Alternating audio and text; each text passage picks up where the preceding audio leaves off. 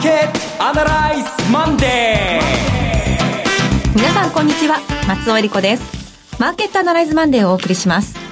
パーソナリティは金融ストラテジストの岡崎亮介さん、はい、広島に行ってきました。帰ってきました。岡崎亮介です。よろしくお願いします。そして株式アナリストの鈴木和之さんです。鈴木和之です。おはようございます。今日もいらっしゃいます。この番組はテレビ放送局の BS1212 で毎週土曜昼の1時から放送中のマーケットアナライズプラスのラジオ版です海外マーケット東京株式市場の最新情報具体的な投資戦略など耳寄り情報満載でお届けしてまいります。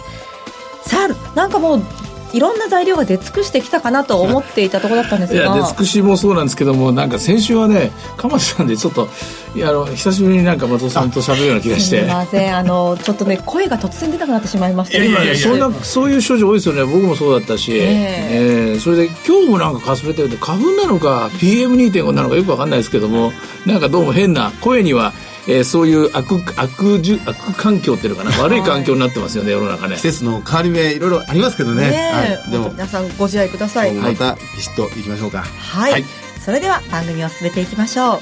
この番組は株365の豊か商事の提供でお送りします。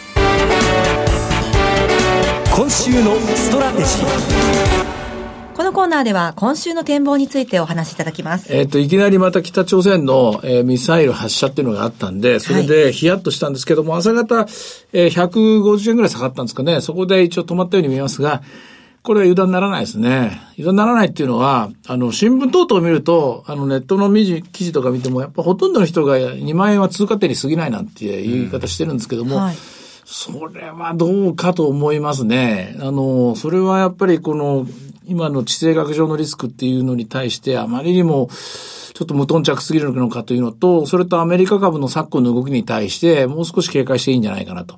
うん、確かに日本株はというと、来年の18年3月に向けておそらく平均すると5から7、まあ5%から7%ですけども、2桁近くの増益と考えていいんでしょうけれども、しかしこれ増益っていうのは、これまあ、要するに2万のものがあと2000円上がると、1万9000のものがあと1900円上がる、1万8000のものがあと1800円上がるっていうような、単純計算でいくとそういうものなんで、非常になだらかなカーブなんですよね。うん、その中で、日経平均株価は、あうねりながら、上に、えー、買われすぎたり、下に売られすぎたりしながら動く。で、今はというと、先週、ほとんど買い切っちゃって、顎が上がった状態で今週始まってますから、ですから今週に関して言うと、一旦またこれ、えー、金庫点はどこなのか、はい、あ今の為替、今の株価の適正水準はどこなのか探す展開で下向きに動き出すんじゃないかと私は思いますね。あの、まあ、トヨタの決算が出る前までは、あの、2018年3月期、日経新聞集計では、経値ね、7%増益ぐらいだったんですね。うん、ところがトヨタの決算がやっぱり押し下げて、まあ、ほぼプラマイゼロぐらい、プラス 0. 何。で、その後また少しずつたくさんいろんな企業が積み上げて、今、プラス、やはり4ないし5%、うん、というところでしょうね。えー、トヨタは間違いなくこれ増、増収というか増益させるような数字を最初からあらかじめ作ってて、ものすごくコンサバティブに慎重に作ってますよね。為替が105円と、で、わざわざアメリカのですね、えー、自動車売上の貸し倒れの話、もうここも載せてるし、えそれからまあ、アメリカの金利上昇の話とか、やはり非常に慎重に見てると。で、あれはもう最低レベルだと思いますのでね。ですから、えここにあとは追加得点がいくら入ってくるかという見方でいいと思いますので、そういう意味では、ピンポイントで数字を上げろといえば5%。はい。5%ということは2万円ベースにしたら、まあ、約1000円。ですから、どこでもいい。1万8000と基準を置いてもいい。1万9000と基準を置いてもいい。そこから1000円ぐらいのスピードっていうのが基本スピードなんですよ。しかし、相場っていうのは先週見たように一気に1600円上がるし、えー、一気に1300円その前の週みたいに下がりますしね。ですから、そういううねりを持って、そのうねりの材料というのが、今回の場合は地政学上のリスクと、そしてアメリカ株の先行き、アメリカ株は何と言っても非常に割高ですし、はい、で、業績に関して言うと、まあ、いいとこ出尽くしたんじゃないかという見方もありますし、トランプへの期待さん、トランプ、トランプ大統領の期待っていうのも来年18年の6月以降っていう見方に、まあ、ほぼ固まりつつありますから、そういう中で居所というのは、こう、触れながら、えー、テレビでも言いましたけどね、ここまであまりにも狭い範囲で閉じ込めて、マーケット動いてますからね。そういう意味では、今週に関して言うと、先週の反動、えー、先週の反動っていうのは、先週、じゃあなんでワンタッチ2万円まで上がったかっていうと、あれは2つの力。はい、1つは、えー、5月のオプションの S q ですね。そこに向かって、どんどんコールオプションが踏み上がっていった、踏み上げられていったって、これが1つ目。これはよくあるパターン。それと、もう一つのパターンは、昨今ものすごい勢いで残高が増えているレバレッジファンド。レバレッジ ETF、それとインバース ETF。これ、レバレッジも ETF も、レバレッジもインバースも、これ、えー、ラジオで説明するのはすごく難しいんですけども、ある意味欠陥を持ってましてね、うん、上がったらもっと買う。はい。下がったらもっと売るっていう、そういう仕組み、上がったら買う、下がったら売るっていう仕組みで、普通の投資信託っていうのは、例えば100億なら100億買って、そのまま買ったものが上がる、買ったものが下がるっていうことで評価損益が基準価格なんだけども、あの、レバレッジのファンドとか ETF とか、インバースの ETF っていうのは、買ったら、あの、ポジションが歪んじゃうんですよ。はい。歪みを正すために、上がったらまた買う、上がったらまた買う、上がったらまた買うっていうのを繰り返していく。今度は逆に下がったら売る、下がったら下がったら、これを繰り返していくっていう仕組みになってるんですよ。でその残高が、先週数えたら驚いたことにもう7000億ぐらいになってて、1000億ぐらいだったら無視できるんですけどね、7000億になっちゃうと、1%動くだけで200億ぐらい動きますから、どっちもね。だから、簡単に言うと2.5%ぐらい動いた段階で、日銀の ETF と、例えば下がった時、ETF と大体もうこれで相殺されちゃうんですよ。うん、で、レバレッジとインバースの力だけで日銀の買いを下がった時は2.5%ぐらい下がっちゃうと、それで消し飛んでしまいますからね。ここが怖いところです。で、今回の場合は、えー、地政学上のリスクで、こういう力が働いて1300円下がって、で、そしてこういう力が入って1600円ぐらい上がってという、非常にまあ、なんで上がってなんで下がったのか分かんない中、狐につままれたような1ヶ月だったんですけども、この状況はまだしばらく続くと思います。ただ平均的な流れっていうのは5%の上昇でいいと思うんですけどね。これ ETF、インバス、レバレッジ、合計7000億円で、これ、個人が買ってるんですか ?ETF ですよ。個人だけじゃないですよ。当然、あの、時報も、キーポンも持ってますけれども、はい、しかしこれ、動けば、相場が動けば、その分の歪みを調整するために、えー、大体1%でに対して200個ぐらい動く計算、私の手元計算でそれぐらいになりましたから、こんな大規模になって、しかもこれ、インバースの方が歪み大きいんですよ。インバースっていうのは空売りファンドなんですけどね。はい、空売りファンドの方が、まあ、手元で計算すればいいですよ。100億持ってて、100億の先物ショートしてて、10%下がったら、ポジションが歪んでるって、え？ってなると思いますけどね。そういう計算で見てもらえばわかるんですから、その歪みを調整するために、下がったら売り、下がったら売り、下がったら売り、上がったら買い、上がったら買い、上がったら買いになっちゃうんですね。あの、最近2万円は通過点だとみんながたくさん言い始めたっておっしゃいましたが、もう一つ、みんなが言い始めたのは、アメリカのビックス指数が、これは歴史的なところまで今下がってきてるということを言っていて、で、これってのは、恐怖指数が上がるときはみんな恐怖なんですけど、恐怖指数が下がるときも実はみんな今恐怖を抱えていて、ボーンと何かの表示で大きく次跳ね上がる番じゃないかと。うん、それが近づいてるだろう。ってんで、変に恐怖をまたみんな少しずつ持ってるような気がする。そんな声をよく先週一週間随分聞いたような気がするんですけどね。やっぱそのきっかけにこの今のレバレッジ ETF とかインバース ETF が一つ入ってくる可能性ってのは考えられるんですかね？直接的には、あの、レバレッジとかですね、インバースの ETF はあくまで間接副次作用です。下がってから下げを加速する。上がってから上げを加速する。そういう誘発要因ですからね。アメリカの場合のあビックスがですね、低下している最大の理由は、ビックスの低下の前にヒストリカルボラティリティが下がっていることです。アメリカの場合はヒストリカルボラティリティの少し上を、はい、このインプライドボラティリティが常に維持してますから、日本の、えー、ボラティリティインデックスの構造とはちょっと違うんですよ、ね。日本の場合は、現物の株価が新興国並みに動きますから、はい、日本の株価っていうのは7割以上が外国人、それもほとんどがヘッジファンドが売買しています。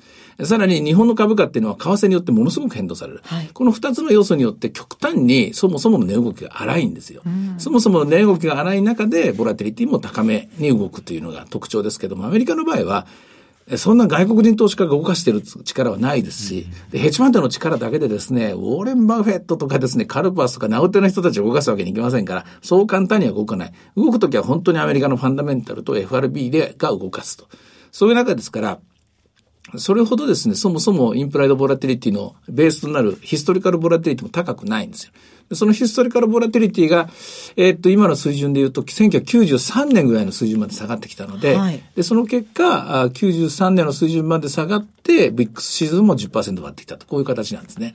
うん、ただその一方で、今極端に上がっているアメリカのリスクパラメーターは、あの、えー、スキューという指数ですね。スキュースキューっていうのは、えー、ボラティリティの歪みで、はい、えー、ボラティリティが歪んでるっていうのは、プットオプションの方が圧倒的に買いが多いという、そういう構造なんですね。プットを買ってコールを売ってるみたいな構造なんですね、今アメリカの。これはまあ、簡単に言うと、うんと、まあ、下がった時の保険は一応かけているっていう形なんですよ。両方見なきゃいけないんですけれども、うん、まあ、しかしあんまりこの話ね、こうコーデしててもですね、先を読むものではないので、例えばこのパラメータが意味をなすのは、ボラティリティが上がりきったり、スキューが上がりきったりすると、それはセリングクライマックスだと。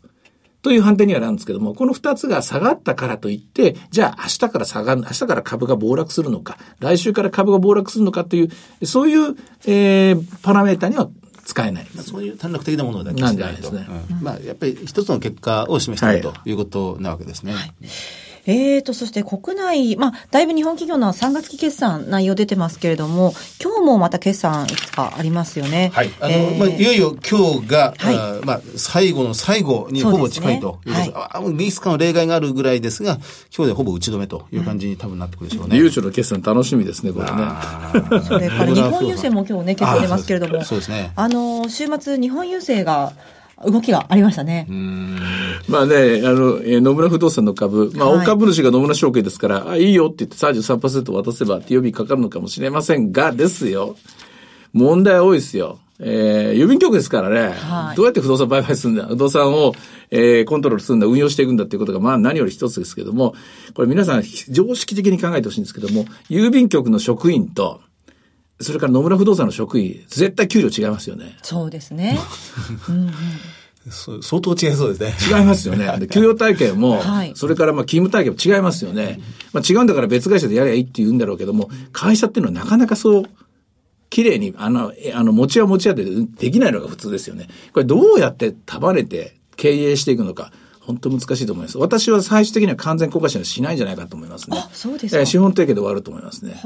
それはリスク取りすぎだと思います。うん。だいぶ不動産株の方もね、今日はその影響なのか動いているようですけれども。NTT もそうです。東京電力もそうです。もう都心の各都道府県の一等地に土地を、はい、まあ事業用の土地を持ってるんですよね。で、みんなやっぱり、この、まあ半官半民と言ったらまあ語弊がありますが、そういうところは事業転換を考えるときにその保有している有効、土地の有効利用をまず考えるものなんですが、まあ各社社、家業にいろいろやってはきてますけどね。これ逆にね、聞きたいんですけど、鈴木さんにね、これ政府ってまだ、えー、郵政の株って、これから、あの、調達するんですよね。新規発出していきます。え出していくときに、はい、当然出していくときの要件に、あの、野村不動産が入るわけですよね。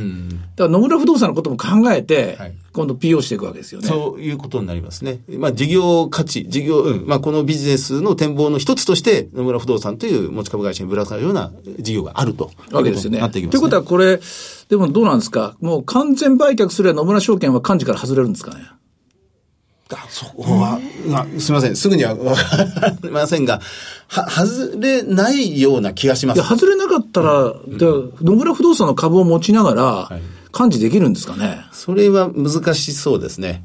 え、あの、う、うまく、すみません。これは、なんと明確に私が、ここでビシッとお答えできないんですけど。言われてみれば確かに疑問ですね。だからこういう問題って、この辺の細かいことを詰めないと、実現可能性があるかどうかって、分かんないとこ多いんですよ。これ一個一個詰めていかなきゃいけないんで、まだまだ掘り、掘り下げ方は甘いと思いますよ、このテーマは。今日一日で絶対消化できないと思います。そうですね。またね、改めて。はい、はい、やりましょうか。えー、では、全番振り返ってみましょう。えー、っとね、先に、株三六で言うと、寄り付きは802円と甘く始まって757円まで下がったんですが、その後876円まで戻しました。はい、今858円というところで取引が続いています。はい。日経平均現物指数も大きく下がりましたが、今、全部金は41円安までずいぶん戻してきました。今日トピックスは終わり、全場の終了どうだったんですか？えー、トピックスはマイナス3.8ポイントです。この水準だとどうですかね ?5 番日銀の ETF の買いは入るでしょうかね？なんか入ってきそうですね、ひとまずは。まあ、としたら、そのことをある、ある程度見越して、前場の間に一旦突っ込んだけど、ショートカバーをすぐ簡単に入れたんだというふうに見る見て取れることも可能ですね。で、あと、ボラテリティの方は、今日は14.88少しやっぱ上がりましたね。で、あとドル円の方が113円の30、3233というところで、やはり、えー、地政学上のリスクを受けて、多少円高が進んだ、そういう全場の取引になっています。はい。えさて、いろいろ展望していただきました。今週末土曜日午後1時から放送のマーケットアナライズプラスもぜひご覧ください。また、Facebook でも随時分析レポートします。以上、今週のストラテジーでした。マーケットアナライズマンデーそれではここで株365の豊商事からのセミナー情報をお伝えします。宇都宮でニューヨークダウ上場記念特別セミナー in 宇都宮が開催されます。今週の日曜日ですね、5月21日日曜日12時半会場、午後1時開演です。第1部は、大倉隆さんと大橋弘子さんの為替セミナー、本音で言わせてライブ。お二人による特別セッション。ニューヨークダウンもついに上場。今注目のクリック株365の魅力とはが開催されます。そして第2部では岡崎さんによるセミナー、新時代の投資戦略がございます。岡崎さん、今週日曜日、宇都宮です。うん、あの、えー、おととい、広島でも大盛況でですね、100人の方に集まっていただいてですね、はい、本当に嬉しかったんですけどね。まあそこでも少し、えー、お話したんですが、久しぶりに宇都宮でも、あの、お話できるのでですね、改めて私がちょっと中長期的にと言いますかね、ここまでの足取り、過去5年間ぐらいどんなふうに相場感を変えてきたかというものを広島でも説明するようにしてるんですよ。というのは、やっぱり今、なんで、私は今非常に警戒的に相場を見ています。なぜ警戒的に見ているのか。はい、で、それを、えー、自分の相場のビューがどう変わっていったのか。あ12年、13年、10年と強気で、15年ぐらいから警戒的、16年はもう去年ははっきりと売りと言い続けて、で、今年もまだ警戒している。なぜ警戒しているのかというところを話して、そういうところをベースに、そして今年の年半、後半の展望ですね。大きなテーマが控えています。えー、金利の正常化という大きなテーマなんですけどね。そこを半分ぐらい時間割いてお話ししようかなと。あとはまあいつものように来週、再来週、そしてまあ今月、来月の展望みたいなところですね。こういったところ、え多方面にわたるですね、アプローチでお話していきたいと思います。はい。21日日曜日、宇都宮です。会場は JR 宇都宮駅東口より徒歩3分、ハパホテル宇都宮駅前9階、TKP ガーデンシティ宇都宮シリウスです。ご応募は、豊か商事宇都宮支店。フリーコール0120-997-365。0120-997-365。受付時間は土日祝日を除く9時から午後7時です。そして豊か商事のセミナー、次は大阪です。ニューヨークダウ上場記念特別セミナー in 大阪5月27日土曜日12時半会場午後1時開演です。第1部は大倉隆さんと大橋弘子さんの為替セミナー本音で言わせてライブ。お二人による特別セッション。ニューヨークダウもついに上場。今注目のクリック株365の魅力とはが開催されます。そして第2部では岡崎さんによるセミナー、新時代の投資戦略がございます。会場は JR 大阪駅、阪急梅田駅が最寄り、OX 梅田ビル新館5階 CB 北梅田研修センター5階ホールです。ご応募は豊か商事大阪支店。フリーコール0120-441-377 0120-441-377受付時間は土日祝日を除く9時から午後7時です。えー、株式と為替の両方のお話が聞けるセミナーです。なお、それぞれの会場では取扱い商品の勧誘を行う場合があります。続きましては、毎週土曜日午後1時から放映中の BS1212 マーケットアナライズプラスからのセミナー情報です。6月3日から名古屋、金沢、福岡、横浜の順番で、もう毎週のようにセミナーがあるんですよね。はい、えー、リアルマーケットアナライズ 2017in まず名古屋からご紹介します。えー、名古屋は6月3日土曜日、会場はデザインホールです。えー、今回の内容どうでしょうか？これね、あの、先ほどの大阪もそうなんですけどね、えっと、一つ重要なイベントがありまして、5月25日にウィーンで OPEC 総会があるんですよ。はい。で、その OPEC 総会で今回今続いている減産の延長が決まるかどうか、それはいい、喜ばしい、えー、原油のマーケット、えー、価格の、えー、安定にはいい話なんですけども、いい話が決まったにもかかわらず、もし下がったら、やっぱ何かおかしなことが起きている。うん、いい話が起きて、また戻ってきたら、これはまた安定基調になっている。非常に大きなまあ、テスト。はい。ストレステストが行われるところなんですね。それを受けて、27日の豊か商事の大阪、そして、えー、6月3日からのですね、えー、連続するセミナー、ここでかなり大きなですね、トレンドのシグナルが出る可能性があると思います。そのあたりのところが、ちょっと私は個人的に、えー、今、どんどん掘り下げていこうと思っているテーマです。となると、ゲストにはあの方をお呼びしなくちゃいけませんかね？ただいま交渉中です。交渉中ですね。はい、あの、交互期待というやつですね。はい。はい、6月3日、名古屋です。えー、応募なんですが、BS1212 のマーケットアナライズプラスのホームページよりご応募できます。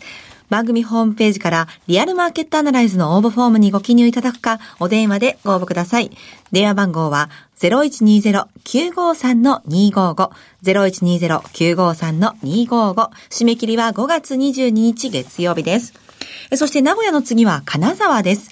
6月10日土曜日、金沢市文化ホールです。こちらも BS1212 のマーケットアナライズプラスのホームページから応募フォームにご記入いただくか、お電話でご応募ください。電話番号は0120-975-724。0120-975-724。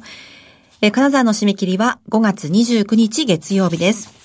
えそして、名古屋、金沢ときまして、今度は福岡です。6月17日土曜日、JR 九州ホールです。リアルマーケットアナライズの応募フォームにご記入いただくか、お電話でご応募ください。これね、6月17日。はい。来た方がいいと思います。お、福岡。FOMC の直後ですから、ね。はい。そうですね。はい。ここは大きな大きな話になると思いますね。えー、まあ、来てほしいんだけどな、あの人にも。という感じなんですけれどもね。はい。え電話番号の、お電話でご応募いただく場合の電話番号はこちらです。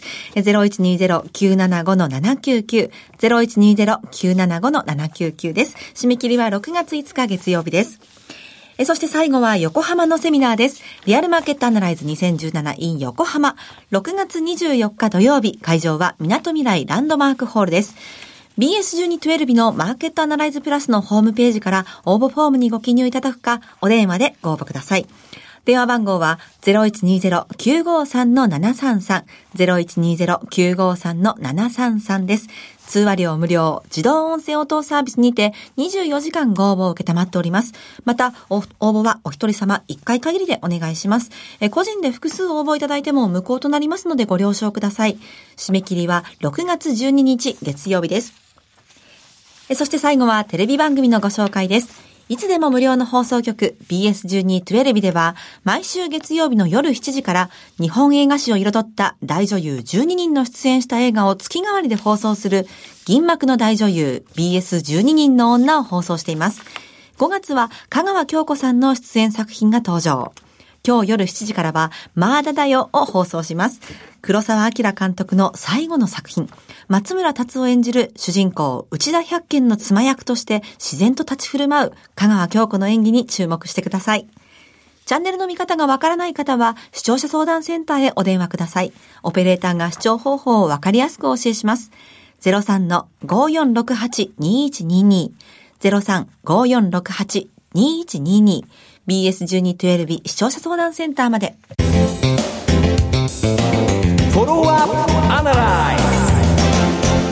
このコーナーでは先週放送の BS1212 マーケットアナライズプラスについて振り返ります。はい。あの、大証券のスタジオにお邪魔して、大証券の今泉さん、デイブさんに、まあ、為替の見方を詳しくお話を伺いましたね。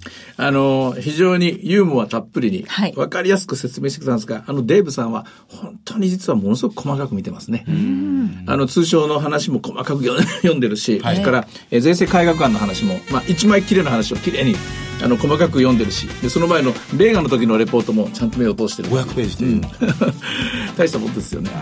6月利上げなしで私は考えてるなんてことをおっしゃったんですけど、ね、勇気ある発言ですが、えー、まあ、しかし問題はその後の動きです。大事なことはマーケットの読みですよね、はい、ここなので、えー、また、えー、機会があったら聞いていきたいと思いますね。はい。さてマーケットアナライズマンデーそろそろお別れの時間です。ここまでのお話は岡崎亮介と鈴木和之と。そして松尾恵理子でお送りしましたそれでは今日はこの辺で失礼いたしますさよならこの番組は株365の豊か商事の提供でお送りしました。